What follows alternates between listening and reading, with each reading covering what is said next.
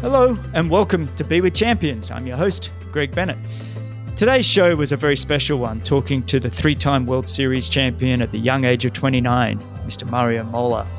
His uh, maturity at such a young age when it comes to managing his ego and his emotions was something that I really took away from this episode. That he's able to train with the very best in the world, but never get overly flustered. And, and I think that has a lot to do with both him and his coach, uh, Joel Filliol, who has been able to recruit the very best athletes in the world and and have them you know train together daily and then race against each other on the world stage consistently. And uh, I'm very impressed when I see a, a coach athlete work so well together, and these two have really mastered that. So enjoy this episode. If, if you're enjoying it, please share it and give me any reviews um, or feedback. Um, but until next time, enjoy this one, guys.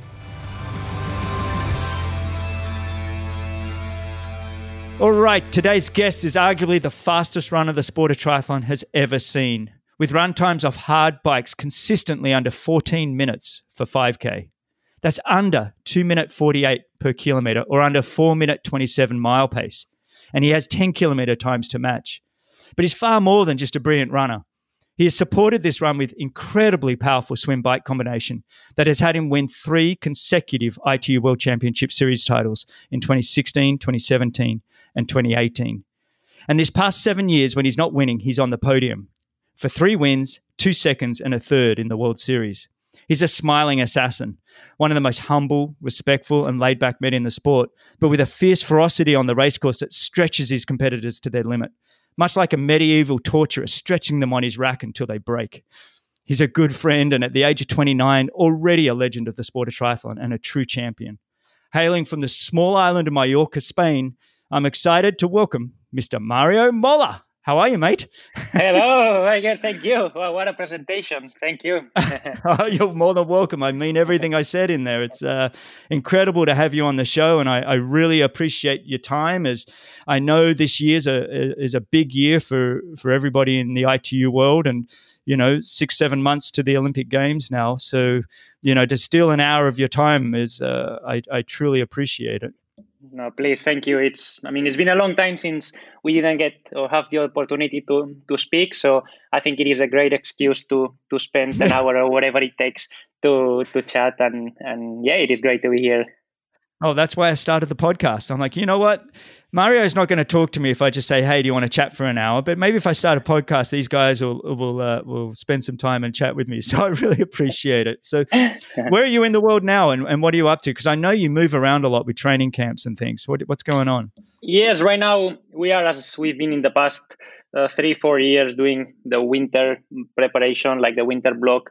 We we do together with the with the squad with our coach Joel Filliol, and we spend this time uh, till the first race which is to be beginning of March in Abu Dhabi. We are in, in the Canary Islands, uh, known uh, for being a, like a dry and very windy place, but normally the weather uh, temperature is, is good, so that's what brings us here, and, and it is it is nice to be in a place settled for uh, at least uh, more than three four weeks because as you said mm. then as soon as we we get our uh, bike in the in packed and and the bags uh, we don't know when we, we we don't really have so much weeks in one place so we we really enjoyed this this quiet time at least here.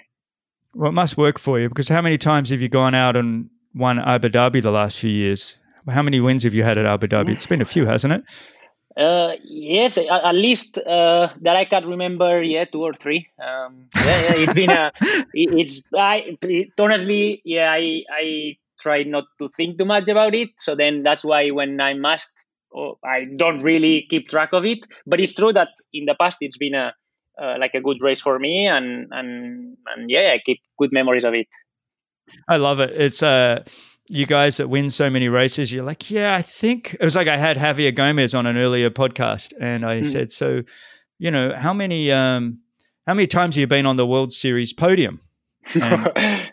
And because I know he he he's won so many of them, and then yeah. I think he's won five. I can't remember now, but he mm-hmm. he said, oh, and he's like, I can't remember, I don't know. And then finally he came in and said, oh, 11. I was like, oh, mate. So you're chasing you, you're chasing him because you're at seven he's seven, making right? it, he's putting it complicated. Yeah, but yeah, you said yeah. seven, so I, I believe what you said in the introduction. So let's let's. Oh, is that right? You don't even know. how many times have I been on the World Series? Do you know how many young young people are listening to this show, just dreaming of one day having one race, one race where they might get on the podium? Let alone. I think you've won. I think for my last count, seventeen World Series events. Mm-hmm. Uh, I may be even cutting you short there, but I know it's at least 17. Mm-hmm. Um, and then to have three uh, World Series um, championships plus three seconds. Um, well, those seconds, well, one of them was to Vincent Luis this past year, and two of them were to Javier Gomez, correct? Correct. Yeah, I think so. Yeah, mate, I'm impressed. That's that's amazing. So, what I want to do in this show is, um, yes, I want to talk about the year coming up. Obviously, it's an Olympic year and, and it's a special year. But before we do that, I, I, I want to recap 2019 because. Mm-hmm 2019, in my eyes, was a very unusual year for um, the the fact that there were so many guys winning races, more mm-hmm. than I think I can ever remember. Um, actually, it takes me back almost to when I was in ITU, you know, 20 years ago, where we did yeah. tend to have four or five of us always winning races, and anybody there was very few people winning multiple races. And so, 2019, you started the year, you won Abu Dhabi, but you had this young British kid, Alex mm. Yee, and I call him a kid because he's 2021, and I don't mean to be patronizing, but he's a young guy that's burst out onto the scene from Britain, mm. an incredible runner, and he's now on your shoulder. Did you know of him before this race? Was this unusual to, for you to have somebody on your shoulder with sort of one kilometer, 1500 meters to go? Uh, well, it was unusual that it was him because we we had never. I think it was his first WTS, so I I can't remember a race where we were together actually. So so definitely it was something new, like an experience that I was kind of expecting because we we knew I knew how how good he is, how talented he is, especially of, from his running background. So uh, I I knew that it, that could be a possibility, but it's true that for it was only his first WTS, I think. So so it was impressive that he could he could managed to to get to that position of being that place in without experience that uh, we've gained or earned over the years. So uh, yeah, at that point, to be honest, uh, I I just kept running till the end as as, as pushing as hard as I could. Uh, I I didn't really know what to expect on a uh, sprint finish or because with other athletes, of course, you you've raced more and and you know mm. what their mm. strengths or or their little weaknesses are. But with him, I had no idea. So eh, it was just fun. I enjoyed it, and and I hope it's just the the first one of of many. That would be good. Yeah, well, the one thing uh, with you is if anybody's watched your career is you have this ability to come out of transition, never in the lead. You always, it almost seems to me you enjoy being a, I wouldn't say enjoy being slow, but you don't mind coming out of transition around 10th to 15th and then mm-hmm. running through making your way to the front at around that sort of one, two kilometer mark when it's a sprint race, and, and maybe even a bit later if you want in the 10K.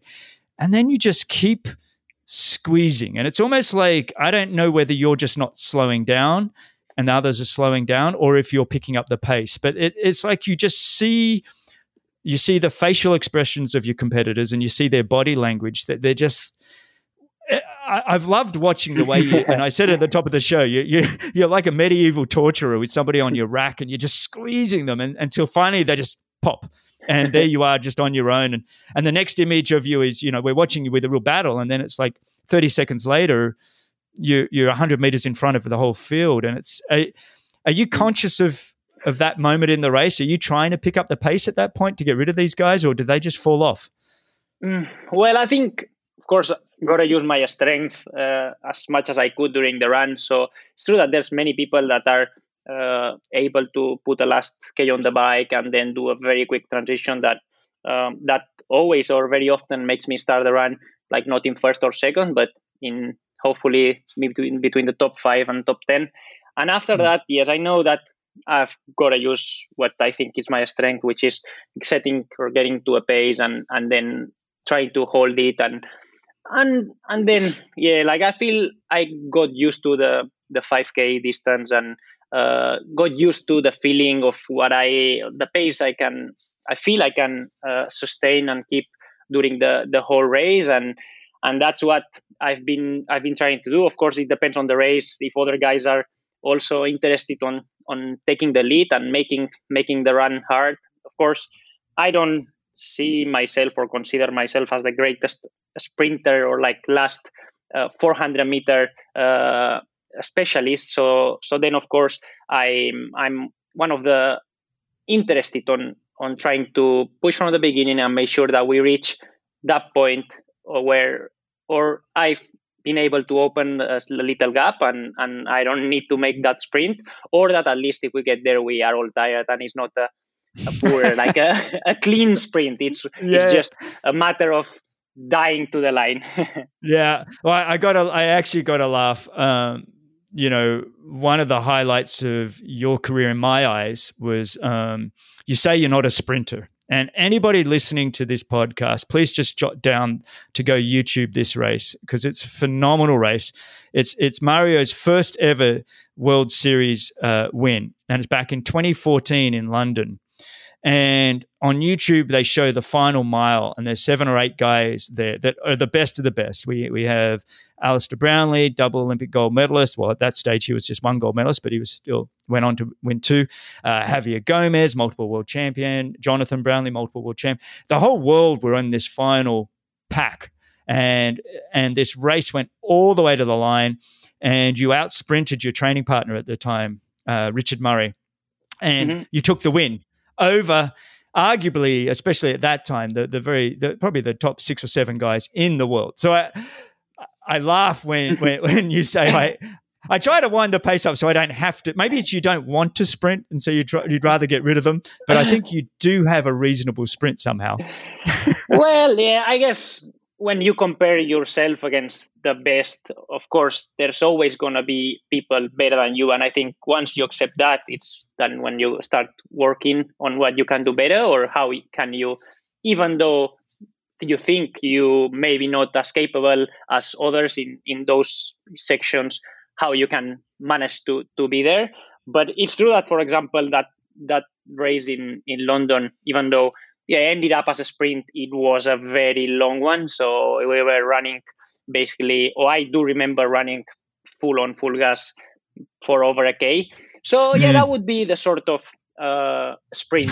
I, I, I, would be more comfortable, you know, instead of uh, waiting for the last 200 meters and, and then yeah. having to, to, to produce that massive like power. I mm. yeah, I, I guess uh, being a light guy and and truly didn't have a like a running background uh, since I I even though many people think I, I used to to run when I was a kid I just started running when I was mm, 15 16 so so then uh, maybe I missed a bit of the the track and how I guess uh, a kid uh, develops in a running uh, background starting with shorter distances. So I missed all that but yeah, I don't know if it's related or not, but in any in any case, I I do prefer. I always enjoyed even when I when I did some athletics and running races. I always enjoyed like a tough race and starting hard. I guess uh, I do remember when when I was running uh, 3Ks, 5Ks in the track, national events. Uh, when when the other athletes saw me arriving, they they knew it wasn't going to be a tactical race because I was all, always going from the start. So mm. that's that's been always the way I have approached it and the way I feel more comfortable. And uh, yeah, that was me. I, I, love that style of racing. I mean, that was myself in my own career when I was up mm-hmm. against mm-hmm. uh, guys like Bevan Docherty, uh, you know, who is an Olympic silver and bronze medalist, Simon Whitfield, Olympic gold and silver medalist. I always had to make a, a, a race tough. It was mm-hmm. for me if it was a 10k off the bike. The first 3K, I had to just go all out and forget the the next seven. You know, yeah. it was get rid of them, get rid of them, get rid of them. And if they were managing to stick until 7K or 8K, I was like, ah, I'd have one more chance at 8K. It was always like, I remember racing yeah. Bevan Docherty at the 2008. Uh, it was a non-drafting race, but in Dallas, uh, the Lifetime mm-hmm. Series, and and uh, I just took off with 800 meters to go. It's everything I had. I just kept pretending every light post was the finishing line, you know. So it was like, and, and I ended up getting him. And I said, ah, oh, at the finish, I'm like, I got you in a sprint. You know, I never thought I'd get Bevan in a sprint. He's like, that wasn't a sprint. You started like half a mile ago, you know. So it was like, those I, are the sprints, like, yeah. Yeah, Those for me, a sprint like. has to start a long way because someone like a you know Simon Whitfield, I used to train with, and and his ability to run you know fifty one to fifty two seconds for the quarter, you know, mm. the four hundred meters on the track. Well, that was substantially faster than I could run four hundred. So it was, I knew I had to wear these guys down, and, and that's kind of where you're coming from. But I still think. I, I, still think it's kind of humorous when you say you don't have a sprint. Um, look at that 2014. So then 2019 goes on. You, you, you start with that win and then you have three seconds in the year to three different guys. And what was interesting about that, like I said, is we're now seeing so many guys charging off the front. And they're not just breakaways, they're just having good runs on certain days. You seem to be Mr. Consistency. Uh, you you are mm-hmm. there every single race. If you're not winning, you're on the podium. Like last year, you came second in the series, really close to your training partner, um, Vincent Luis and and uh, it was very close towards the very end there. But you know, you had that win, and you had three seconds. What do you think about you know this? We're looking at the Norwegians coming through. Your training partner, uh, Vincent Luis.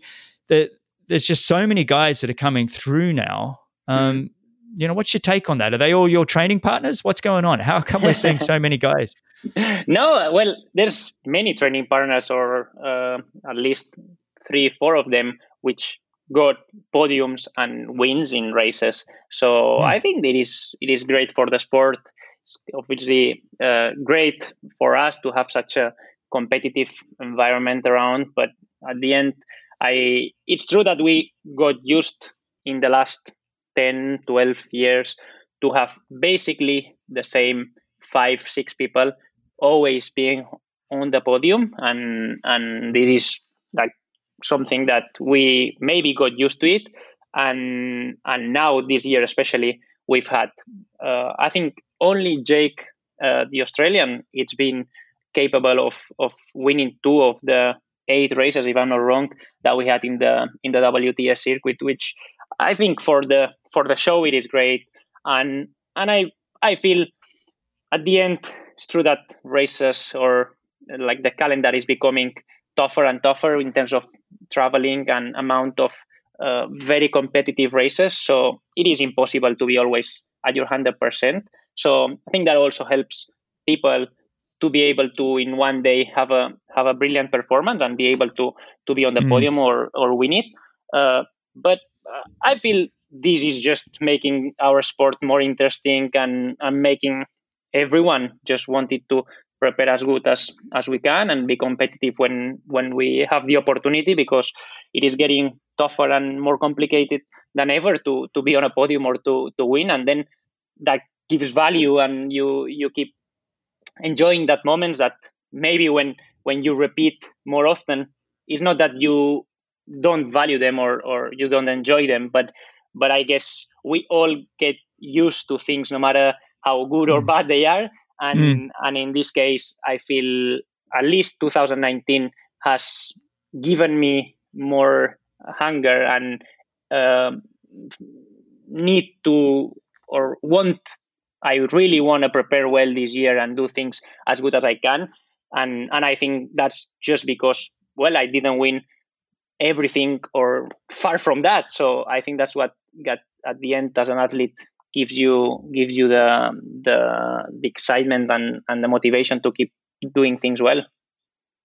How do you feel being that you were, you know, you and your coach Joel Filliol, who's done incredible work with athletes now for 20 years um, from various countries, but you've worked with Joel for a long, long time. And it, it, looks from an outsider that anybody that goes to that squad and trains with you and Joel they they they're a good training partner for you, but then they become an instant competitor. Um, mm-hmm. You know, and and all great guys. I know them all very well, and and and and you're a great guy yourself, and I think you're very welcoming. But do you sometimes feel, well, hang on, am I just helping raise these guys to be competitors against me? Is there ever that kind of a thought process?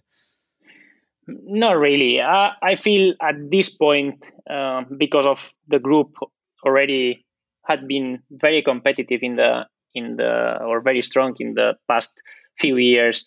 Anyone already joining or uh, coming to the group is a potential uh, WTS medal contender. So I I always mm, seen the the fact that good athletes are joining and, and adding to the group as a as a motivation to to keep training and and keep seeing putting seeing myself putting all the work and everything I need to do to to become a better athlete at the end. I feel that if you want to improve, there's nothing better than than surrounded by self uh, yourself by people who are better than you, and and and that's what we've been, or I feel that's what I've been trying to are being able to do because of uh, the squad that Joel has put together, and I feel very privileged with that. And I'm really happy that people also uh, being in the group are able to to race and get medals and, and win races because uh, as much as I when I was uh, when I win or when I do well, I feel like others are definitely part of it. We we kind of have this feeling when any, anyone in the group is doing a good race, we we all feel part of it, and and being an individual sport, I think it's a great feeling to to have, and and and I think that's what keeps keeps us doing the work and and of course being competitive when we have to but also enjoying the day to day process that i think it's it's the most important thing. Um, races and results uh, it's no matter how you do good or bad it's i feel it's it goes by the feeling of winning or losing goes by very quick and and we have many more days of work and and consistent um, go training, going training and, and working that I, I try to to be or enjoy as much as I can those those moments because uh, they are much more uh, common in our in our life. Mm. Well, I think you you mature behind beyond your years because I know it when I was your age 27 28 29 um I, I, was kicking and screaming when people would want to join our squads because I, I, was always like, no, I don't want anybody else improving. You know, we, we, we always found like within our sort of squads in the 90s with different coaches that I worked with, and, um, you know, it, eh, I always kind of felt like there were athletes that brought something to the squad, and then mm-hmm. there were athletes that tended to be just more like takers that they almost took from the squad, but I didn't really feel they were contributing. And um, they were the ones that really got you know you're like ah I don't know, and I, maybe I was just so tired all the time. I don't know. Mm-hmm. I wasn't reacting to it very well, but you know, I know that if I was a young athlete now, there'd be only one squad I'd be doing everything I could to be a part of, and that's you know your squad with Joel and um, the work that you guys are doing. Because if you look at both the men's and women's scoreboard over the last five ten years, it's it's pretty much you guys are dominating um, the World Series and, and and those big big events. And you know, I think mm-hmm. with, with 2020 coming up, you know, you guys have quite the stable to to give the whole world a really good show for the for that Olympic podium. But what I want to do right now is I, I, I would like to wind the clock back. Um, and, and I want to ask you, when did you sort of first find your passion for endurance sport? Like you said, it was running was much later, but what got you into you know, what did you love endurance sport your whole youth? When did that all start? Mm, yeah, honestly, I I did swimming because my parents thought it was a good sport to grow with. Uh, I I did enjoy it for quite a lot of time, but uh, when when I was 12, 13, 14, and most of my uh, friends at school were playing soccer, I felt like that's what I wanted to do. Uh, luckily, I think I played for three or four months and uh, they destroyed me. So I decided that that wasn't what I wanted to do. it was such an aggressive uh, sport that I I thought well, let's stick to swimming. And and luckily, while I was on the edge of just continuing swimming or just doing it because um, that's what I was used to, and and I could continue studying that, which was my priority. Then I had the I was lucky enough to to have like our first coach, triathlon coach, uh, in being like the physical prep like coach of or a coach of the swimming club or the swimming uh, team. Mm. So it was because of him that I started running, as I said, when I was maybe 15, and and yeah, that was definitely the the moment where uh, when I realized, well, that's what I enjoy the most and what I want want to keep doing. Uh, I've been always said an endurance uh, or passionate about endurance sport, and and I think oh, I've had the feeling that was what was suit, suiting me better, suiting me better. So so yeah, that's that's I guess that's when I I saw that related to running, swimming, and finally mm. cycling, it was everything going to be.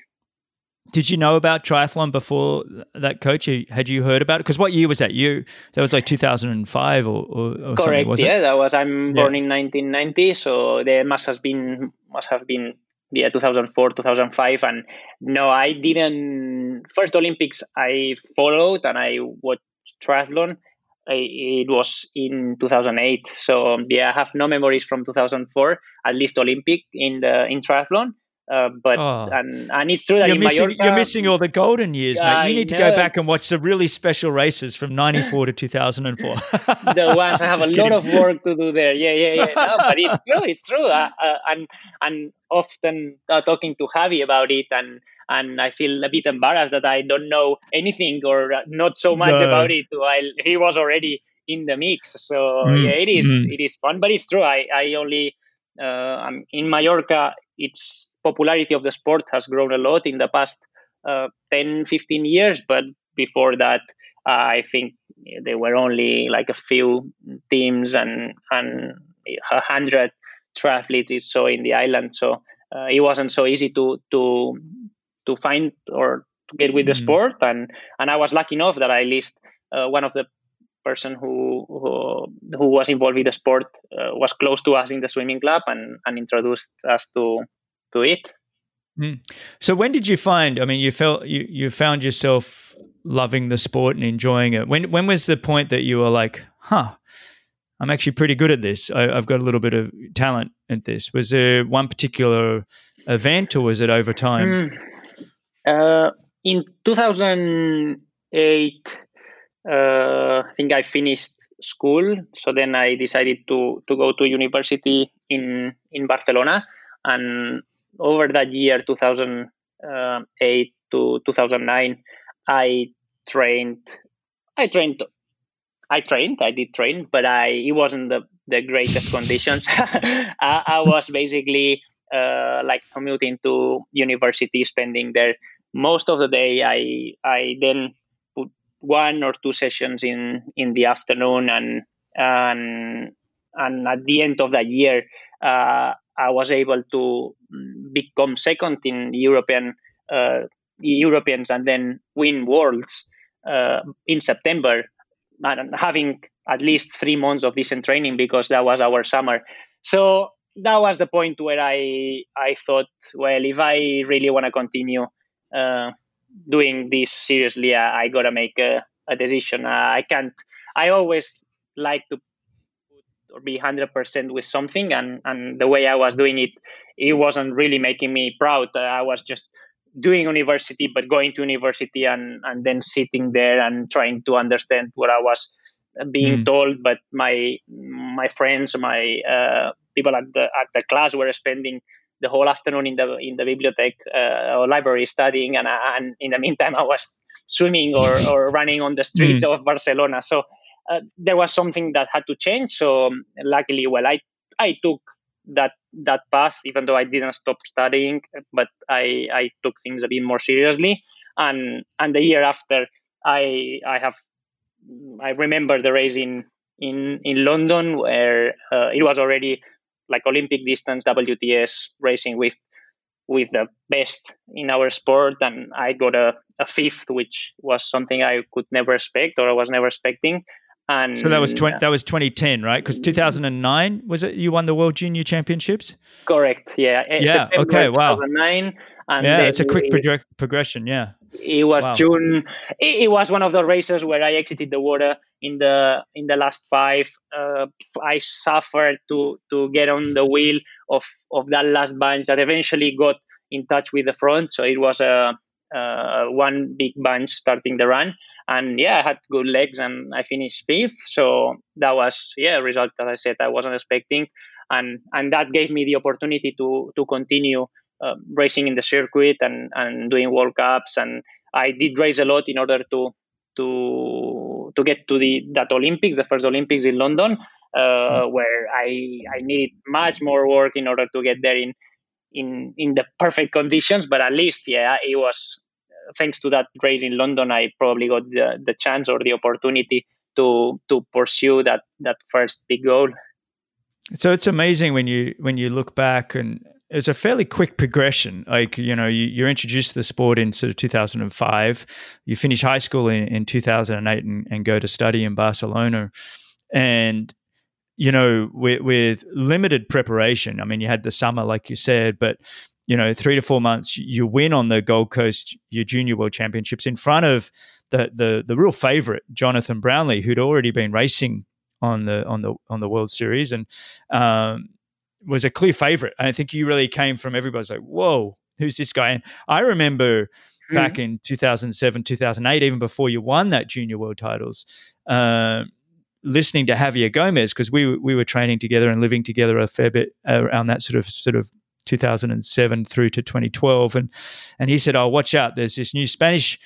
This is new Spanish kid coming along that's you know really, you know, going places. And I'm like, oh yeah, yeah. You know, you usually hear this from people, oh, whatever, whatever. And and boom, then then you came out, you know, went went that ninth at World Juniors, and then like you said, that that fifth at the London, two years out from the games, um, in an incredible field to show the the leg speed you had at, you know, you just turned 20, I think. And it was like, oh my goodness, who, who's this guy? And then so then you decided around that time to really pull the trigger, right? It was like I realized I got some passion because one of the things I, I, like on this show is really identifying when do these champion athletes find their passion, align that with their strengths. You know, it's one thing to have a mm-hmm. passion for something, but unless you've got the strengths, you know, it really isn't going to give you the you the purpose that you want.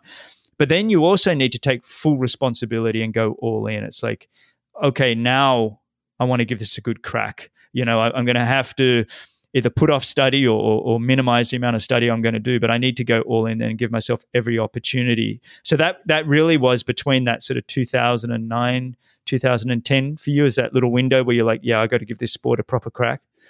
Yeah, at least that first change of gears. I would say, like, it's true that probably the moment where I like really put a fifth or sixth, or uh, when I went all in with the sport was probably like after London Olympics and when I when I joined uh, the the squad with Joel because before that period I moved again from Barcelona to Madrid. So I I went to the where the national sports center is and and that was again like a, a change towards trying to to be more professional but but it's true that many people go to the like national sports center Hugh Young and and and maybe by the time you start training and taking things more seriously you you realize that's not what you want uh, mm. so so yes I, I would say that what i always try to do is uh, not rush too much and and just first make sure that uh, or get the result first and then make the, the move after towards the next big goal uh, because i yeah i feel like sometimes it's good to have those goals uh, ahead and pursue them. But if they are too far, maybe then it's when you get lost on the way. So as I said, like uh, after being in Barcelona for for a year uh, and being able to to to win junior worlds, then I made the move. Then I was for two years chasing the the Olympic dream and training in the sports center in Madrid, being a bit more professional, but still um, learning how how it was to to to be a triathlete or almost a full time triathlete. And and as I said, it was just after the London Olympics where uh, when I realized that yeah, I really needed the uh, the change that I feel it's what it's really put me in in in the position where I am now, or it has allowed me to to get to that position. And it's been take the bags and uh, live from the comfort of mm. of being in Spain and being part of the national uh, program where you where you have everything given, which which is unbelievable, and it was really valuable by then. But but I feel like we I needed to take responsibility of what I was doing, and I really needed to invest if I believed in in in what I was trying to achieve, and and that's that's that was just after 2012 that I that I joined Joel and the squad, and and from there on, uh, yeah, it's it's it's be, it's gone very quickly, but it's almost uh, eight years. It's going to be eight years now from now. Mm. Did you were you the one that reached out to Joel, or did he reach out to you at those Olympics, or was it at the Olympics, or a couple of months after you were like? It was at the end of of the series. So, but because we raced London probably end of July or beginning of August, then we had uh, still the grand final in in New Zealand, and so we did race that, and I spent a few weeks of on holiday with with Carol uh, in in New Zealand, and it was around then when I I got the an email from from Joel that he was just putting out putting out starting the the the squad, even though he had some athletes already uh, who were working with him individually or as a as a little squad. But uh, yeah, that was the first time I I I heard from him, and and and definitely after um, trying to to know a bit more of him and the work he was doing, I knew it was uh, the choice I had to take. Mm. He's he's an incredible coach. I, I, it's funny because I've known Joel since 2000 and 2001 when I, I was living in Victoria, Canada, and training mm-hmm. with um, Simon Whitfield to he- help him prepare for the 2000 Olympic Games, which um, I have a whole sorry story for myself on, on that one. I'm being left off the Australian team. But I remember. Simon mm-hmm. invited me to come over to Canada and, and I was training with Simon to help him get ready. And and I met Joel and he became a good friend of mine. And, and he was a very young guy. He must be, I don't know how old he is now, but at the time he seemed very young in my eyes. And he's, he was very green in terms of, um, you know, his knowledge, but he was very wanting to know more. And, and, and, and I've watched him mature over these last, you know, 10 to 20 years into this probably one of the all-time coaches now in our sport you know and largely due to your performances and um, and a, a, number of other members of the squad but just to to watch him then work with Simon Whitfield to get his silver medal at the Olympic Games in Beijing and um, he, he's he's constant and then he, I think he worked with the British team right up until 2012 mm-hmm. he was part right. of you know that whole Alistair Brownlee gold and, and Jonathan Brownlee um, bronze medal at London. And, and so to get an email from him um, after that track record, it must have been like, okay, it, it, wouldn't have been a very long thought process. I wouldn't have thought to go, hang on, this guy's getting these kind of results. This must be a good a good way to go. Right. Yeah, definitely. It was. It didn't take much to to to make the decision. even though by then, yeah, I was uh, still in Madrid, so so there were still some moves to do there, but uh, yeah, we uh, right away saw that yeah, that's what I really wanted to do and pursue, and and and I guess by then there weren't so many like professional squads around, uh, like mm. not having like a, a one base where uh, you are going and coming back after every race. So I kind of like the the idea of not not having that and being having the freedom of choosing training locations depending on on the schedule. And i think that that that's been a, a, key factor of of how the group it's been doing in the past. And and yeah even as i said even though i i didn't know much uh, from him before because of course when you are part of a sports center uh, like a national uh, group and and then you have everything given you just worry about doing your thing and and and focusing on of course trying to make the most of it. But yeah as soon as i uh, i had that opportunity then yeah i knew it was the time to fly.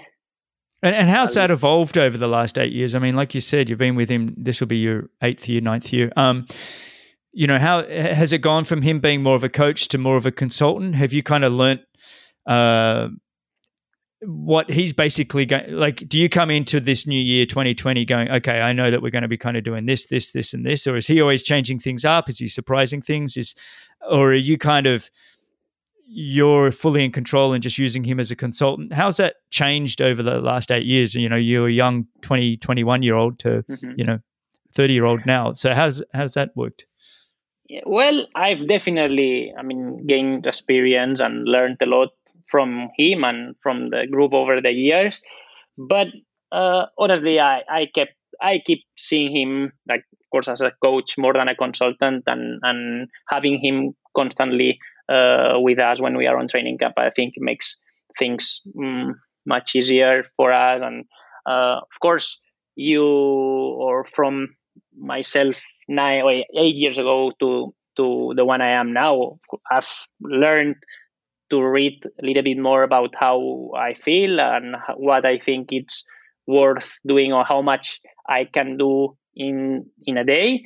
But at the end, uh, I feel like what makes Joel special and and and what I feel has made our journey know, so simple and, and enjoyable. It's been that well. He's been able to to read uh, my feelings or my the way I was uh, going mm over over training period. And as i said being there makes a, a, a, big difference. And and i just it's enough with me giving him uh, like the the how do i feel after a, a, a training or a session uh, for him to to adapt what is coming in the in the next mm. week or weeks.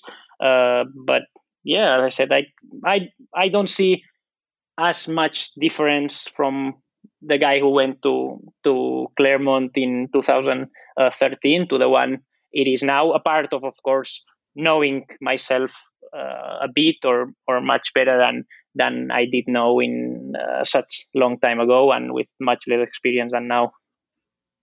Mm, well, I think the consistency that you guys have been able to have, you know, lack of injuries, um, I just think is phenomenal. Out of that whole squad, I, it's very rare to hear injuries, and um, you know, all credit to Joel for being able to um, to keep you guys injury free and then so consistent. You know, one of the things I've talked about with a number of athletes on this show is how speed kills. You know, speed mm-hmm. is the we all need to do it because we want to get faster, yeah. Um, but it's a fine line between reaching for too much, you know. And uh, I had Javier Gomez, as I mentioned, um, your teammate for Spain, and and you know he's done he's won nine world titles in varying distances and and terrain and all sorts of things. But you know he's had quite a few things that he's had to deal with over time, and and we were sort of both sort of looking back at our careers and going, yeah, we pushed too much there, we pushed too much mm-hmm. there, but haven't really seen too much of that with you and and within that squad your consistency's been been incredible. Yeah you're right that often uh, the reason why we get injured or people get injured is because of that overdoing or uh, that's part of the uh, speed and fast work that we all like to do to to feel competitive and and to feel ready to race.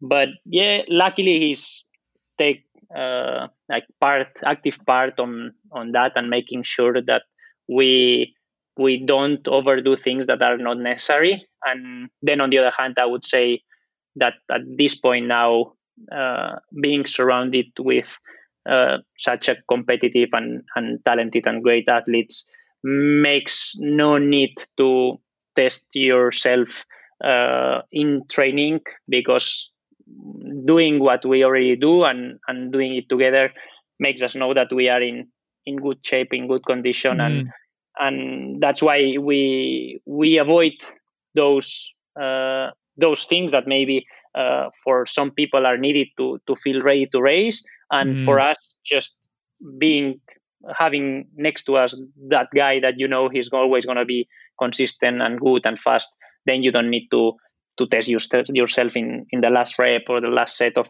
of a workout and and I definitely think that's been one of the reasons mm-hmm. why most of the group it's been uh, consistently injury free.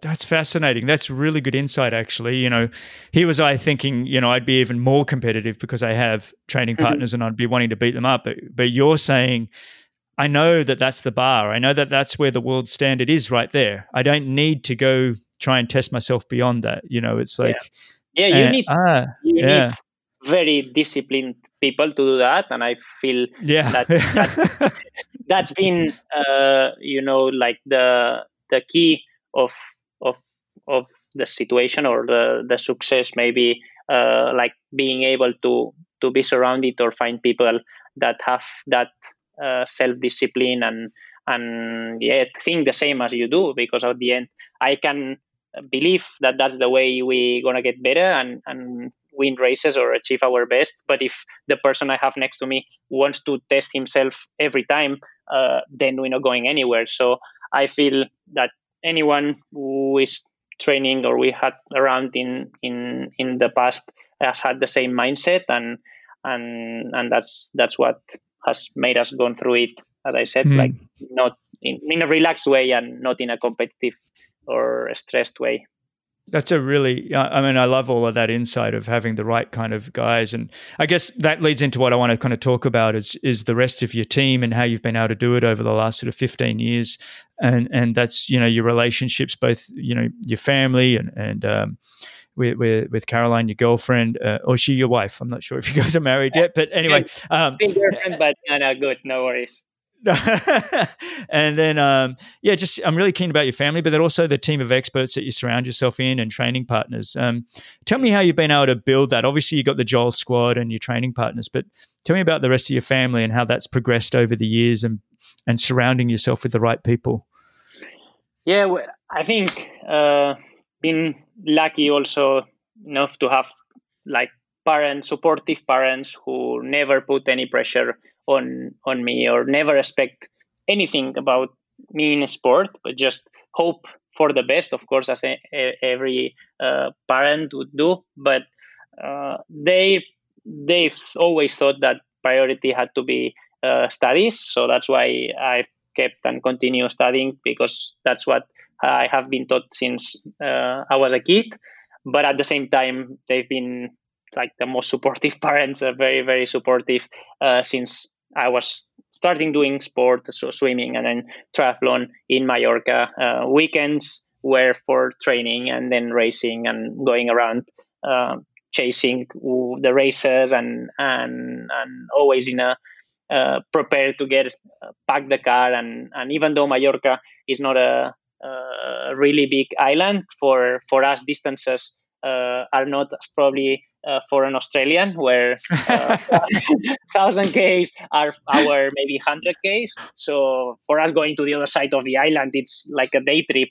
But they never hesitated to to do it with for for me and my brother, and and then of course uh, meeting uh, Carol when I moved to Madrid in in 2000 10 then it was. It's been a like someone who who has made all this journey possible. Definitely i i couldn't have asked for a for a better partner in this in this journey. And and we both keep enjoying what we're doing. And and as i always said we spent uh, over 250 days uh, a year traveling and and uh, spending uh, nights or days in in random apartments and having someone who who is as passionate as you are with our sport and make things so so simple and easy makes you forget forget that and, and enjoy the opportunity we, we do have as being like professional athletes. Like what you've heard so far, then make sure you never miss a podcast by clicking the subscribe button now. This show is only made possible by you, the listener, and if you'd like to support Greg, please visit the Be With Champions Patreon page. Your support very much appreciated. Now, back to the show. Carol's also a professional triathlete, um, for people that don't know. And is she um, potentially on the Spanish women's team for the Olympics? Has she, she's been to the Olympics, right? In, in 2016, Correct. wasn't she? She was. She raced in Rio. She was Olympian in, in Rio in 2016. And then, mm. uh, well, unfortunately, she had like a very bad traffic uh, bike accident. Uh, like oh. she was on the oh. bike and and she got uh, run over by a by a car, and that was almost two years ago. Uh, so recovery uh, was uh, was long, but she managed to to go through it, and and now she's uh, almost hundred percent. Uh, but of course, she missed a bit of the the, the first period of the Olympic qualification because, and as you know, over mm. two years, and and and then whatever you don't do in the first period, you can't do it in the second one. So so she's still a bit behind there. But mm, well, she's gonna race now, mm, probably similar calendar that I'll be doing for the next months, and and see what that where that brings her. But uh, in any case, yeah, we feel very lucky that she is now able still to to keep training and and racing at the at the highest level. So so even though of course the Olympics keep being like a, a goal and and uh, another uh, dream to achieve, uh, now they've gone on a second uh, layer or level, and and it's about yeah being healthy and enjoying mm. the the day to day process as I said before. Yeah, well, give her give her my best and, and give her some hugs because I do I do remember seeing that now that you mention it the the the crash that she had two years ago and the horrific images you guys put up on uh, on uh, Instagram, social media, mm-hmm. and things. So yes, the for people that don't know, um, the Olympic cycle for for any sport really does start a couple of years out. Um, and for a lot of people, it's adding up points and, and all that kind of thing. If you're in the position like you are, Mario Mola, you know, points are coming pretty quickly. It's not so much about points as it is just trying to focus on the on the gold medal. But for a lot of people that are just trying to squeeze squeeze into the top sort of 50, um, 55 athletes that get on the start line, it's uh, it's really quite a tough and hard journey just just to get there. And and if you have any setbacks anywhere along the way, it, it really can put a nail in the coffin, and you and you don't really get that chance. But but definitely wishing her the best moving forward. So. I just want to also talk about get a little bit of insight into you as a person and, and how you're able to operate on a on a daily basis. And, and I just want to ask you about you know your sleep and and recovery. Are, are you mm-hmm. measuring that kind of thing, or are you able to sleep pretty easy? How does that look like?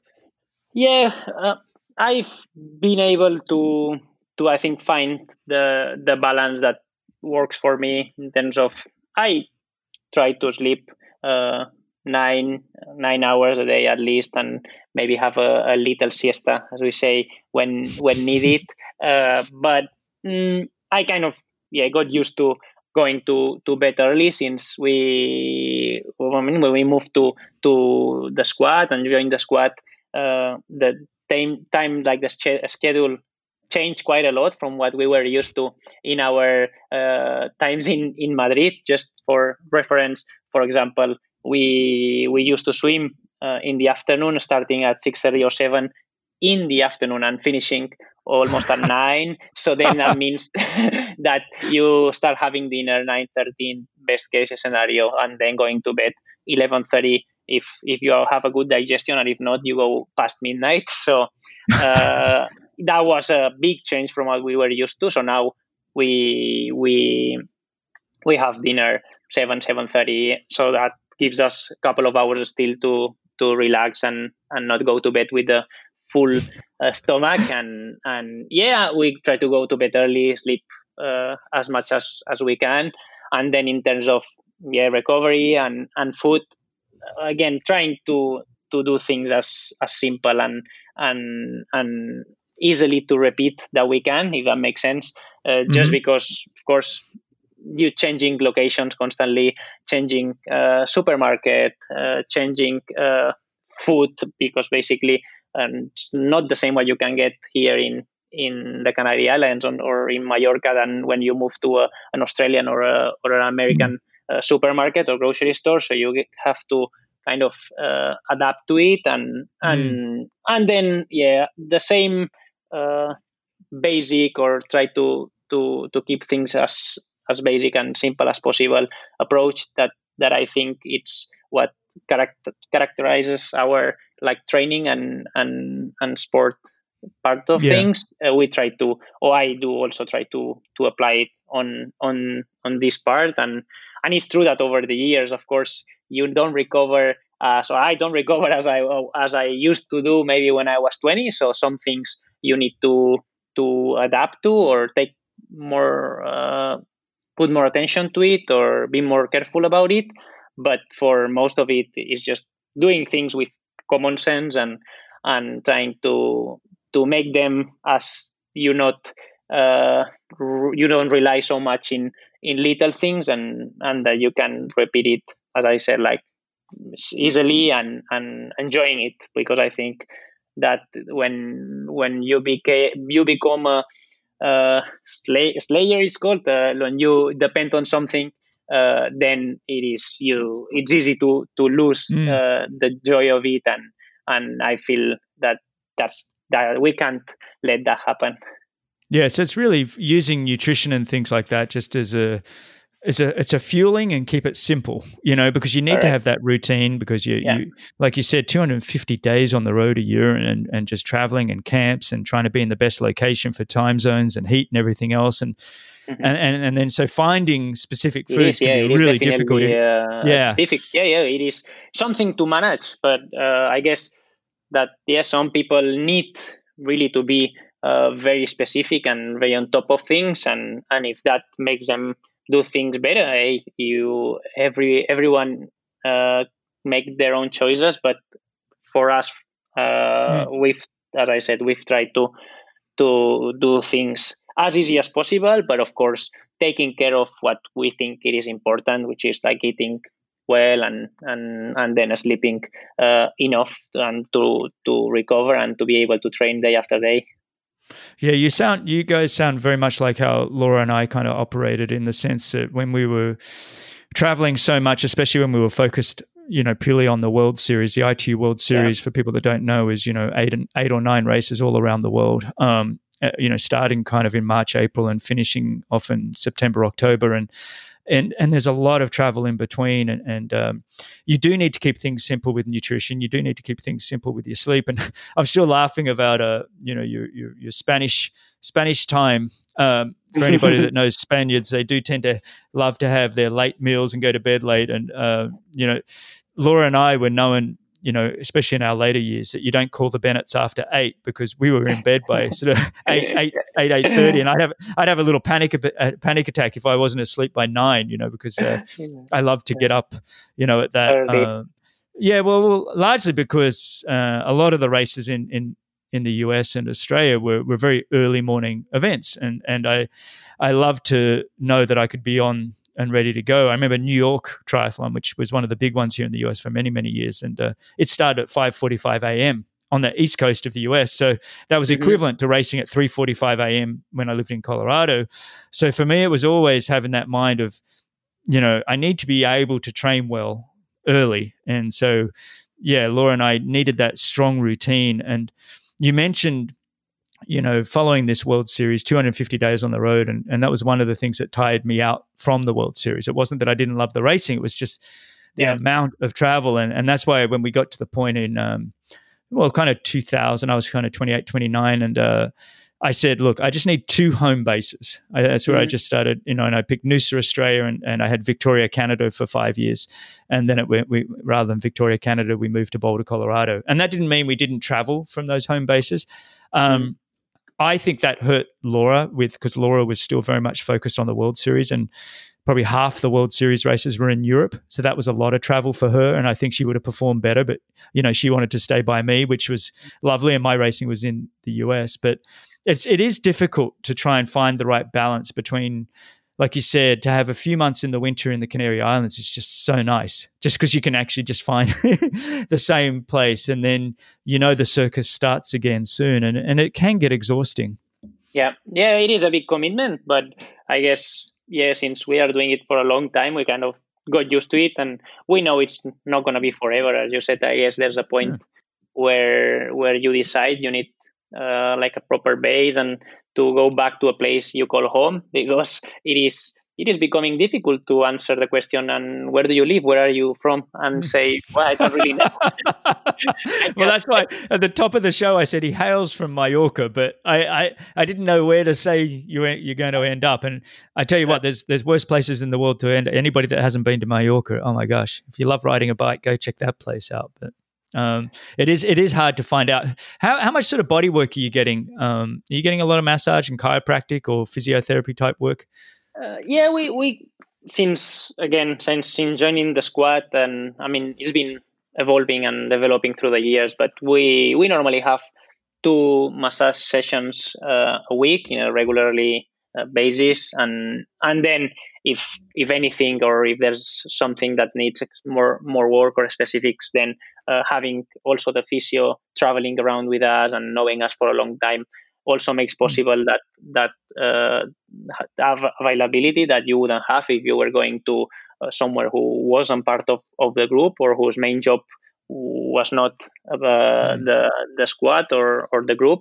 So yeah, we kind of uh, got got around or survived with that, and and at this point, for example, or lately, I've put more uh, focus, for example, on on the gym work or core work that before I, I thought it was useless and now I think maybe it's not that useless uh, I'm not enjoying but uh, that I feel well if I ha- I want to still race for uh, a few years and and not be uh, injured or at least to be able to race at my best I feel yeah you need to implement some of that. And I guess yeah that's been bit of the learning we were talking about before things that well you first don't think are necessary or you don't even consider but eventually with time you realize it's in, they need to become part of your routine. And as I said that maybe now I need to massage but in the future I'll need free or, or a chiropractor but yeah we'll mm. see we'll see what where what the journey brings us.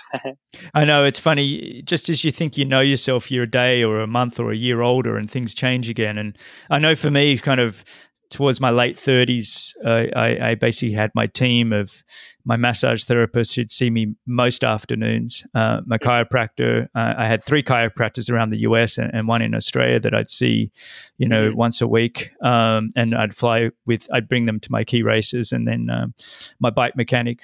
Um, we even had a period there where we had a living cook, you know, a young guy that could do all nice. the grocery shopping and cooking for us. So it's, it's kind of like building that support structure around you. And I know right. Jan Frodeno, um, you know, probably one of the greats of our sport, has won Olympic gold and a couple of or three world championship titles. And in the Ironman, he he travels with his team of you know bodywork guys and, and all of that. And um, it's great to hear that. I didn't realize that within your squad, you guys were all you know.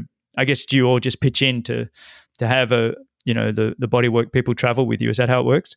Yeah yeah that's it. Uh, since the very beginning that was one of the uh, things that joel considered very important. And initially of course being less it, it, it meant that well we had to split it in between less people and and and the costs were more important. Uh, luckily now that we are more or makes things a bit easier but it's been always thing that uh, we we have mm. considered as mandatory or seen as as very important and and no i agree what you say. I feel over the years those those things that maybe when you're young you don't see as important or or that probably wouldn't be good for you when you are 20 and if you had everything given to and then you get used to that then you can't live with it. But if you really want to extend your career and and and be able to race at your best uh, over 30 you probably uh, need to keep adding little things to make life uh, easier in terms of recovery and and and being able to focus because yeah we don't i mean the body is not what it was 10 years ago and we've been damaging it quite a lot in the in the past. So yeah we need to take care. It's our uh, working tool. So uh, if mate, we don't you, you're, you're still so you, you don't realize you're about to hit the golden 30s mate. We chris mccormack you know i, I did an interview with, with chris mccormack Macca and um, you know, we were both laughing how the golden 30s, you know, we, we had some success in our 20s, but it really was the 30s where we, it's almost like with that speed and strength and aerobic conditioning and, and just all round maturity come together, you know. Um, you've been incredibly, cons- you've been consistent your whole 20s, but I, I, was probably a little bit more hit and miss than you. And, and we really found the, the 30s. And even one of my biggest wins, I was almost 40. Um, you know, which was the the Hy-Vee triathlon back in 2011, yeah. and and you I know I was. Video, yeah. yeah. and you know that I was still in sort of sub 30 minute 10k shape, still felt strong. And it really wasn't until about 44 for me that I really started 43, 44. I started to feel like I'm not getting as much power on the ground running. The little injuries are starting to pop up more. Now I'm having to do body work before I even go out the door. You know, the body was getting stiff and tight more and more. So, yeah. you know, you, you do have many years. So tell me a little bit, what does a, a typical week I mean, not that there's ever such a typical week of training, but you know, what kind of volumes and intensity are you guys doing that that's having you perform on the world level that you are?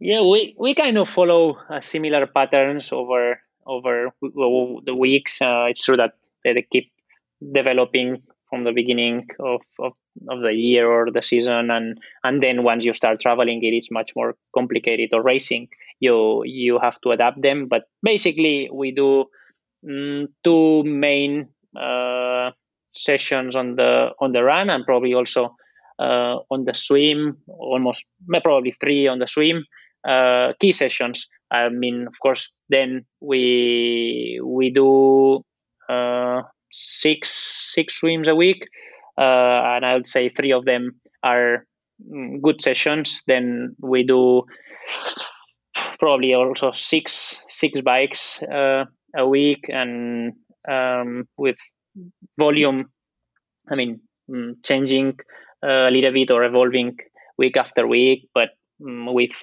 longer rides around three to four hours max, maybe three times a week, and and then also doing a few sessions in when when races get closer.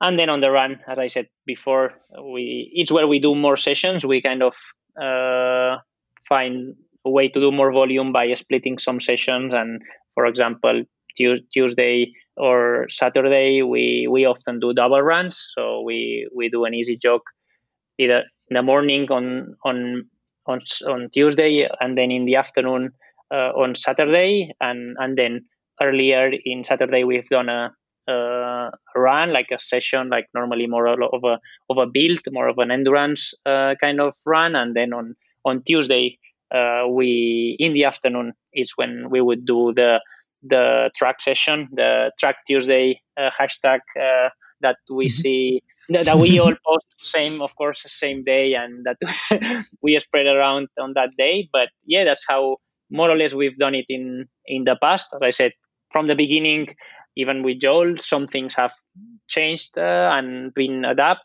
uh, adapted but uh, more or less that would be the pattern we follow mm. for mm. a total of maybe 27 to 30 hours uh, well 25 to 30 hours a week in average more or less yeah, I was interested to hear because that's a for for an ITU athlete. You know, I know in the US, you know, a, a, lot of the US audience is really focused on Ironman, and they look at ITU and you know say it's all about the swim run because you're allowed to draft on the bike. But you guys, you know, you're riding, you know, ten to fifteen hours a week on the bike and doing a considerable amount of work. And what's mm-hmm. allowing you to run so fast is that you're getting off the bike not fatigued. So you, you know, I, I it's interesting for me. I remember always, you know, if I really did a lot of good work on the bike, you know, and say my run was in 30 minute run shape for 10K, mm-hmm. I could actually run within 20, 30 seconds of that, you know, time. That the, the drop off wasn't very much at all. In fact, sometimes I almost feel like I ran faster off the bike than I could in a straight 10K run. Do you yeah. feel the same?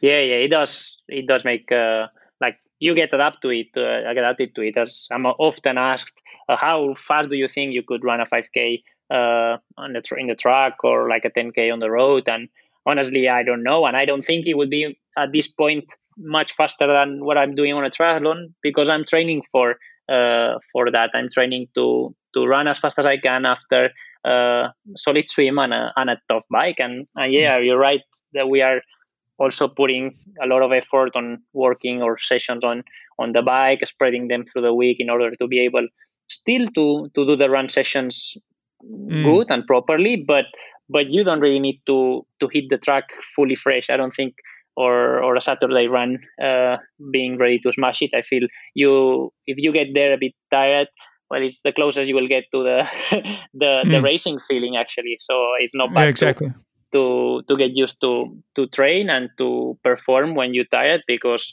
um, nowadays barely any race you start the the run without having put a, a considerable amount of, of effort on the swim on the bike and the bike I, I, find it interesting. Everybody always used to ask me, you know, what what do you think you could run a marathon in, or what was your best marathon, or what was your best 10k or 5k? And it was like, well, mm.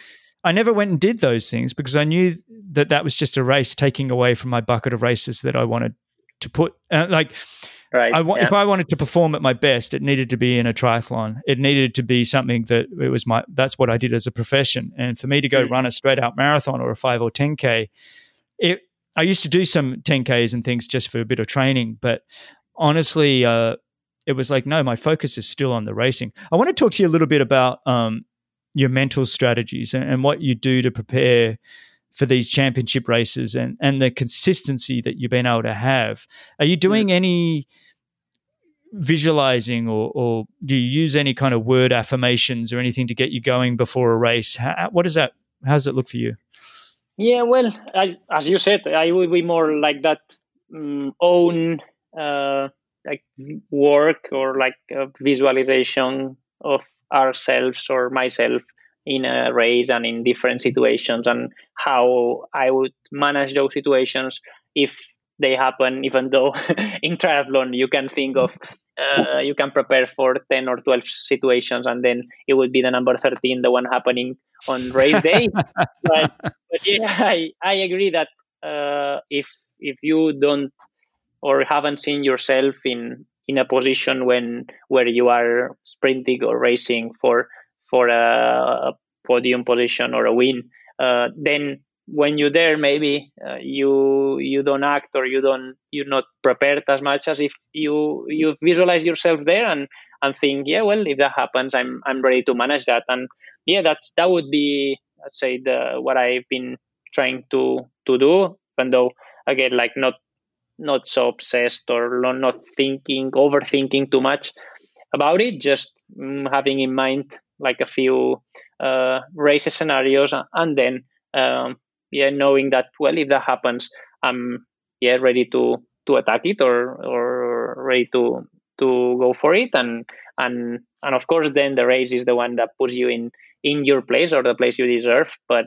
but i think that yeah having that having done that work beforehand makes makes things a bit a bit easier or at least uh, you feel a bit more prepared for it yeah, I think that's exactly it. I think before you get ahead of yourself with the visualizing, you still have to have done the physical work. But I um I recognized in my career, even though I'd I'd won some races, you know, and I won the World Cup Series in sort of 01 and 02 and uh, mm-hmm. sorry, 02 and 03. And and it was uh, but it really wasn't until I was about 34, 35 and I actually did start really working hard actually on my visualizing and, and, would spend a lot of time on massage tables really tracking through. And then i'd even do a physical visualizing where i'd be out training and you know i'd have simon whitfield on one corner a shoulder and hamish carter and bevan docherty. These were all the guys you wouldn't know them but yeah. but back in the day. And uh-huh. and i remember once racing in a, in a big race in the us a lifetime fitness minneapolis. And it was one of that big races you know 200 grand plus for the win kind of thing. And i'd visualized it so much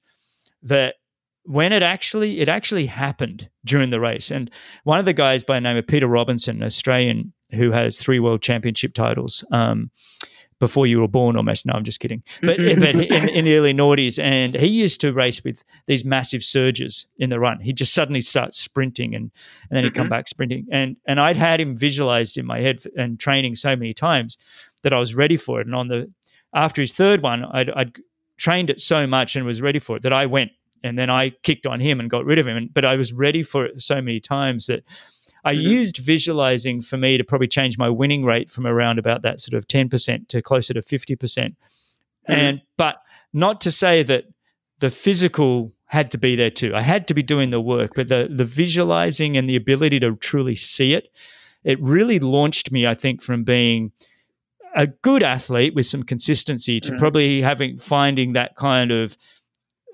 winning, not domination, but I went through a phase there where it was like, okay, I know what's going to happen. I know what I'm going to do. And maybe that's a little easier. A lot of those races were non drafting, so they're a little bit more individual, you know, individual mm-hmm. time trial. Whereas I think in the ITU, you still got to react a little bit to others around you. So it's hard to visualize a whole race. But mm-hmm. it's something something I really picked up and enjoyed a lot from my my mid 30s onwards and and a lot of that came with confidence from the work I was doing but um yeah yeah they, they are key moments they are yeah they, you it's true. You said it's impossible to visualize uh, or prepare for uh, all the scenarios during the whole race. But mm. yeah, I guess you can just race every weekend and find yourself in every different situation and and see how you deal with with it and then try to learn from it or maybe you can do a bit of the work beforehand and and try to put yourself in that situation and it doesn't mean uh, the outcome is going to be uh, the one you visualize but at least you've mm. seen yourself or you're seen you you've been in that at least in your head in your mind in that situation and it's it's something that is not new and and then you you kind of know and guess the or guess the the way to approach it Mm. I, am fascinated with the mind and the power of the, the mind and what we can do moving forward, especially mm-hmm. in sport. That's kind of my become my, I guess, my little passion that I just kind of um, I'm fascinated about how we do it. And I guess mm-hmm.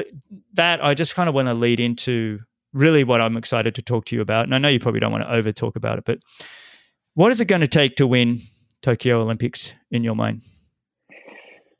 um, consistency uh, not making mistakes.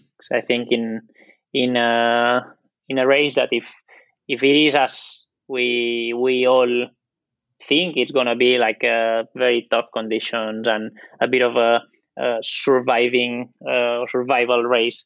Uh, mm. I guess it's going to be about, of course, being as fit and prepared as possible because the latest you you go on the on the deep red zone, the better.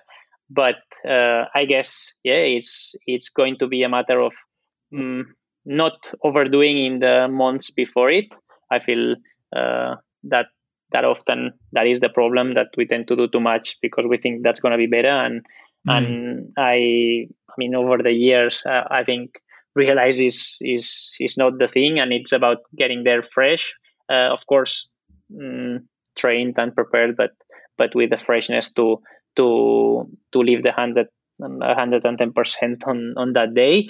And and again, I feel just not not making uh, mistakes using the the the kicks or like the the the shots at the right time and not overspending when it's not needed and mm. and spending and putting the effort when in those moments where uh, the race uh, might be might be gone if you don't use the the energy in the in the right time so it's i think it's going to be about about yeah finding finding the right moments to to use those uh like those bullets we have and and and see who survives better to to the conditions uh as if they are as they they are supposed to be well i think you're on the right trajectory because i think you got was it 19th in in London at your first Olympics. Then you got eighth yep.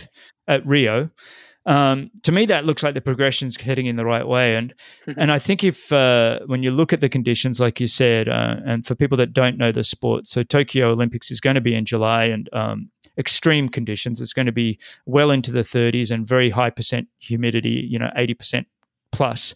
In fact, it was so hot and humid last year they actually shortened the women's race from a 10k to a 5k, um, which I was very disappointed in in the uh, ITU for doing that because I I I, um, I believe professional athletes should be prepared for the extremes, whether it be extreme mm-hmm. cold or it's going to be hot. You know, it's like anybody that's getting ready for Tokyo, do everything and every piece of homework that you can do. Work with your coaches, your consultants, and figure out how to get ready for hot and you know heat and humidity.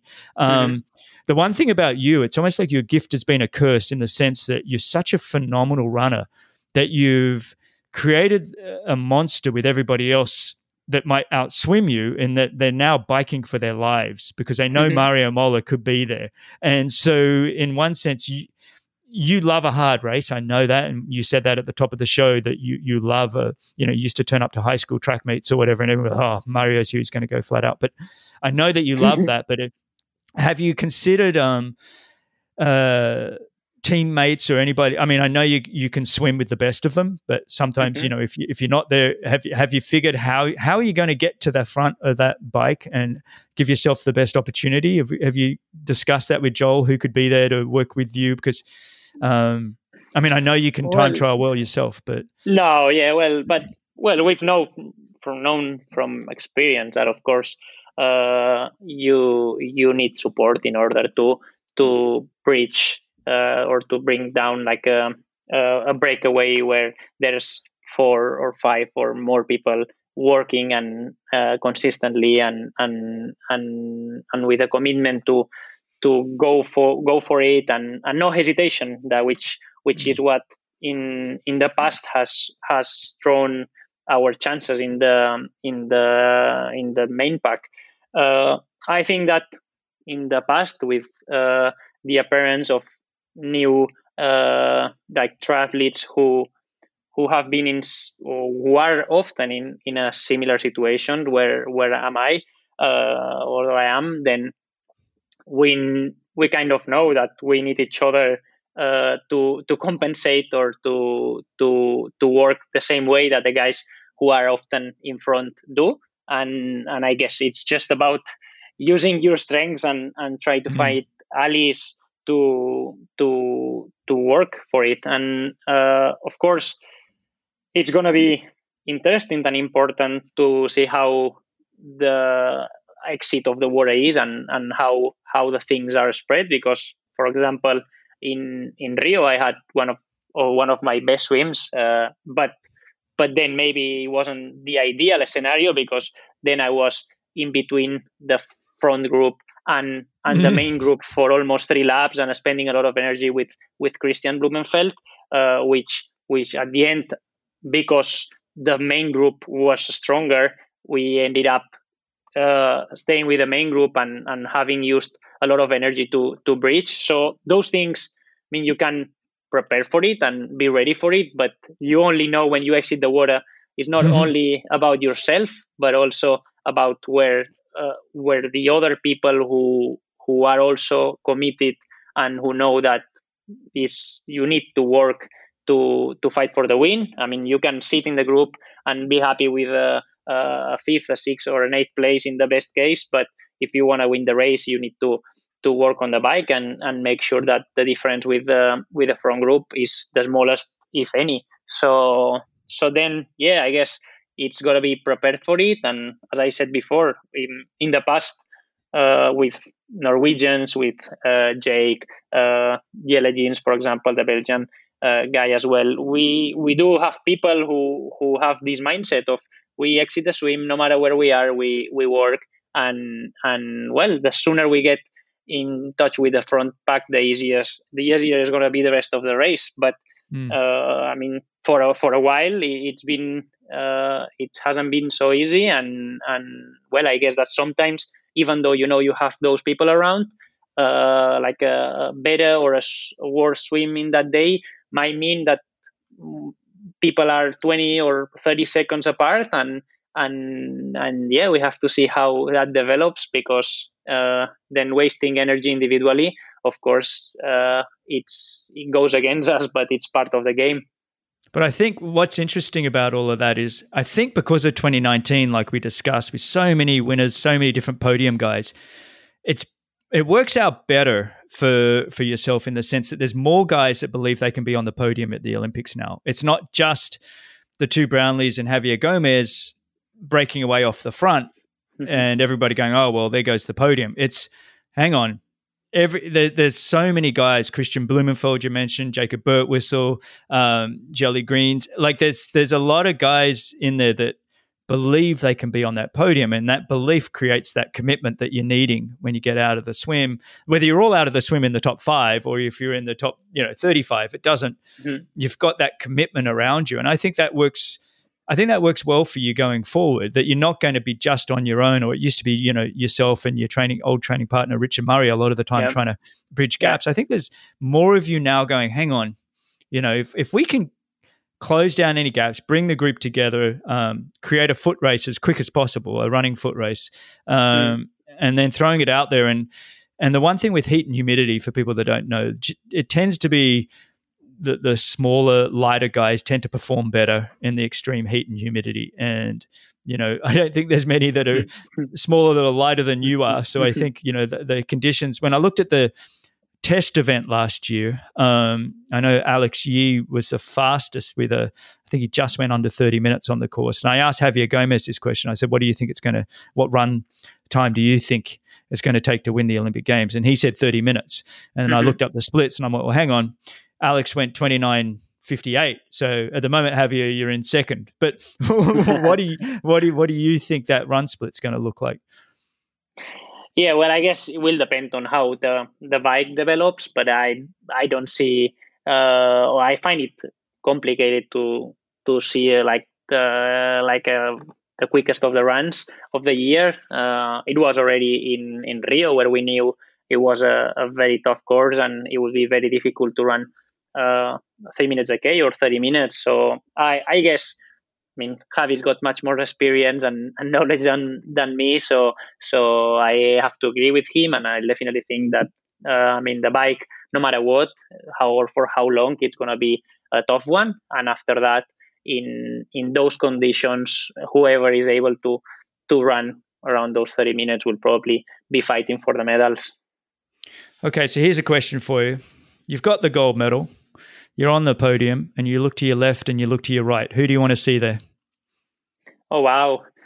uh, That's all right, well, mate. You don't have to yeah, do that. no, no. Well, I, I, mean, it's it's easy on a way, but it's also complicated because there's many names. Uh, yeah, of course. I guess.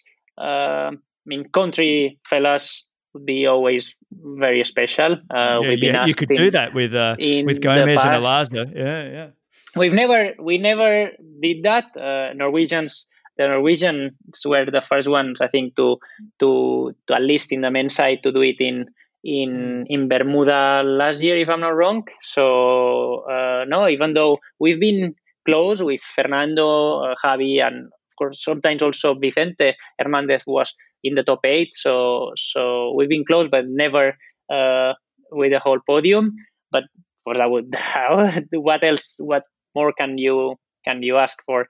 Uh, but then if it's if it's not surrounded by uh, Fernando or uh, Javi, of course I would I would prefer to to have a training partner because of the same mm. thing I said uh, earlier in the talk uh, that uh, we we all feel we are part of how good or how bad we, we are on that day and and we all wish for the best for the rest of us. So yeah, it would be that would be great if it could be any any really of of You're the training man. partners. You're a good man, and I shouldn't have asked you that question because I know you got a, a, lot of close friends in the sport, and uh, I know they say the Norwegian the Norwegians were the first to podium in what they because you got to understand I'm a little old school, so they changed the name from from it used to be World Cups, and then they changed from the World Triathlon Series events, and. Yeah. Um, so I spent 15 years doing World Cups, and then they changed the name and said, "Oh, well, World Cups aren't the same." anymore. Mm-hmm. And we were like, hang on, yes, they were the best of the best eight times a year. we, course, we, used to yeah. race it. And so as Australians, we actually did multi, we did many, many times. We had the the three of us on the podium, either myself, mm-hmm. Chris McCormack, Craig Walton, or Greg Welch, Miles Stewart, Brad Bevan. Uh, the, the list goes on. And that was a solid and, and, list. Yeah. Yeah. Yeah. So I'm, all, I'm always like, so when you, when you do eventually go back and spend, you know, watching all these old videos, you'll, you'll see that we, it wasn't as professionally run as what you guys have now in the World Series, but I was no, like, but it they, was the best racing. Yeah, uh, yeah, yeah, yeah. Definitely, so, yeah, yeah. T- tell me a bit, uh, give our guests some idea of some, you know, for gear recommendations um, or favorite training locations, you know, swim, bike, run, recovery, nutrition. You got any tips for people that if they're starting out in triathlon or they might be just a casual runner or, or whatever, or they might be a, you know, a, a young kid mm-hmm. that just wants to become the, the, next Mario Mola. Any, any little things of, of advice you can give? Well, I, have never felt myself ready to give advice to anyone, really. But well, uh, you better be uh, ready, mate. You're you're almost thirty. It's time. still twenty nine, uh, so I'm still a listener, the one uh, getting the information. But well, I guess, of course, being from Mallorca, I've got to say that it is a great uh, training location, a great place to to ride your bike, as as you said before, and and I encourage anyone who hasn't visited to to to come by and, and enjoy what it is the uh, the island uh, the in the Mediterranean and and with a with a nice mm. culture of triathlon. Now you have basically uh, uh, in summer you have a triathlon every weekend. You can race at and and there's always good people competitive people racing. So that's that's always nice.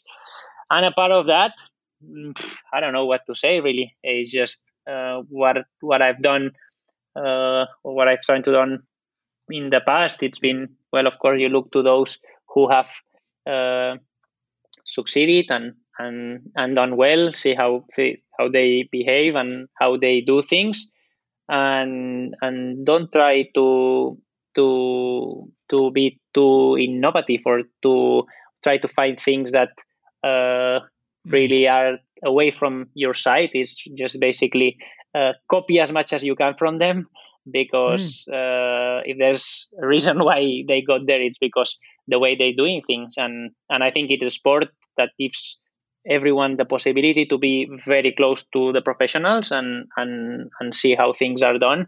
And and and that would be my my thing. Of course, start start gradually and don't expect, of course, from day one to be doing the same, but uh, approach it the way I feel people has succeeded in the past and and and it's going to be i guess easier at least to to enjoy it and keep improving well, that's what this show is all about. I, I, actually, in the trailer, I start by saying, you know, are you someone who likes to learn from the best? And and, mm-hmm. and so, hopefully, people that are listening to this understand that the reason I'm interviewing the best in the world is because there's there's so much that you guys are willing to give in your knowledge, um, and there's so much that we can learn from from you guys. And you mentioned Mallorca, and, and I only went mm-hmm. there once last year. I, I, think I missed you by a couple of days. We yes. we were there training a young athlete and went to the the the Ironman seventy point three um, and just we we spent a couple of weeks there. It was just blown away. And the other famous Spanish guy, not quite as big a name as you, that comes out of mm. Mallorca, is um, Rafael Nadal.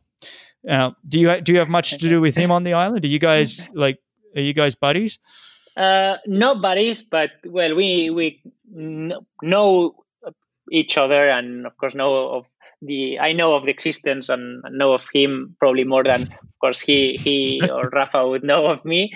But but yeah, he I mean he's a like very humble, very very nice uh, person, and and we haven't we haven't been in the same place or because um, we are both traveling around. So we mm. actually the last time we probably uh, well saw each other was in, in Mallorca in the for the Super League event in in in Puerto mm. Cristo uh, a couple of years ago. But then the one I remember was in in Rio Olympics at the Olympic Village where where we saw each other and and shared a few words. So uh, yeah, we I mean even though we are both from there, I think we don't spend a lot of time because if our calendar it is uh, tough, I think tennis players it's even crazier. I don't think mm. they spend more than uh, a month a year there. But um, but yeah, uh, again, he's someone that would try try to look at and try to learn from, and and and also like a I think a very uh, easygoing or simple person who who mm. would be very nice to to chat with. Yeah, I'd like to get him on this show. He's one of the he's one of the guys that I've you know I, in I've the list. down that yeah he's on he's on my list of guys. Him and Roger Federer and and, and Djokovic. I, I, look at some of those tennis players. It just uh, truly remarkable and, and, great athletes. So I, I, he is on the list. So if you do know him well, please please forward him my um, contact details and we'll hook up a chat. Sure. Um, yeah. Yeah. so Mario, this has been an absolute pleasure, mate, and I, I really appreciate your time for um, for coming on and thank you everybody for for listening. Have, how do people follow you? Um, your social media tags and things like that. What are your Instagram and things?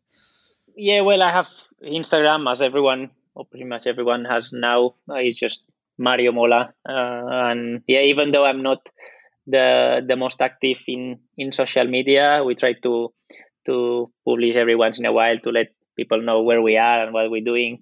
Uh, mm. And even though it is repetitive, because our sport has this, that I mean, I can get creative, but uh, it's it's mm. hard. It's hard to get some fresh content. But we lucky enough to have, for example, like Tommy Zafer is like a professional photographer with us who who gets good content and and the Instagram account really improves when he's around because we get some uh, professional uh, pictures to share. But yeah, well, I guess that's where it, it is easier to to follow our our journey and and yeah, I've, as you said, well, it's been a pleasure to talk to you and and mm. hopefully mm. we don't need to to wait another uh, five or six years to catch up again. No, I need to get I need to get to a few more of the events. You know, either be Super League or the ITU World Series, and you know, are, are you looking beyond? Uh, you know ITU racing, and and obviously you got a number of Olympics in you if you want. Like I said, you're still plenty young enough. Would you you considering any other kind of racing within the sport, whether it be Ironman or, or is it you know you, are in your passion and you're loving it? You don't have to. Uh, uh, I, no, I didn't do I, I don't know so. yet. I haven't honestly. Mm. Yeah, honestly, I haven't think so far yet.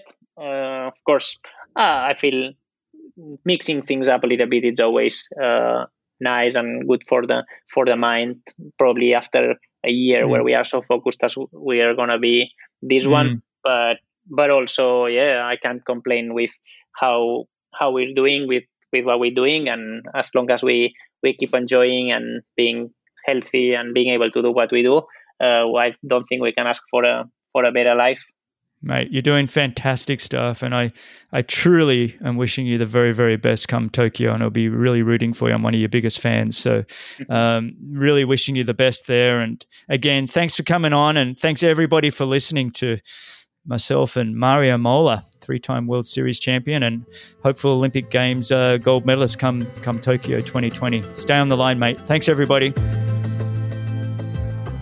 Thanks a lot for listening to Be With Champions. If you enjoyed the show, your support would truly be appreciated. You can visit the Be With Champions Patreon page or you can subscribe with your podcast app of choice. Don't miss the next episode, so subscribe and be notified. For show notes, if you want to know more, please visit bennettendurance.com. I'm Phil Liggett, and on behalf of Greg Bennett, here's to the next time, and I hope you will join Greg again very soon.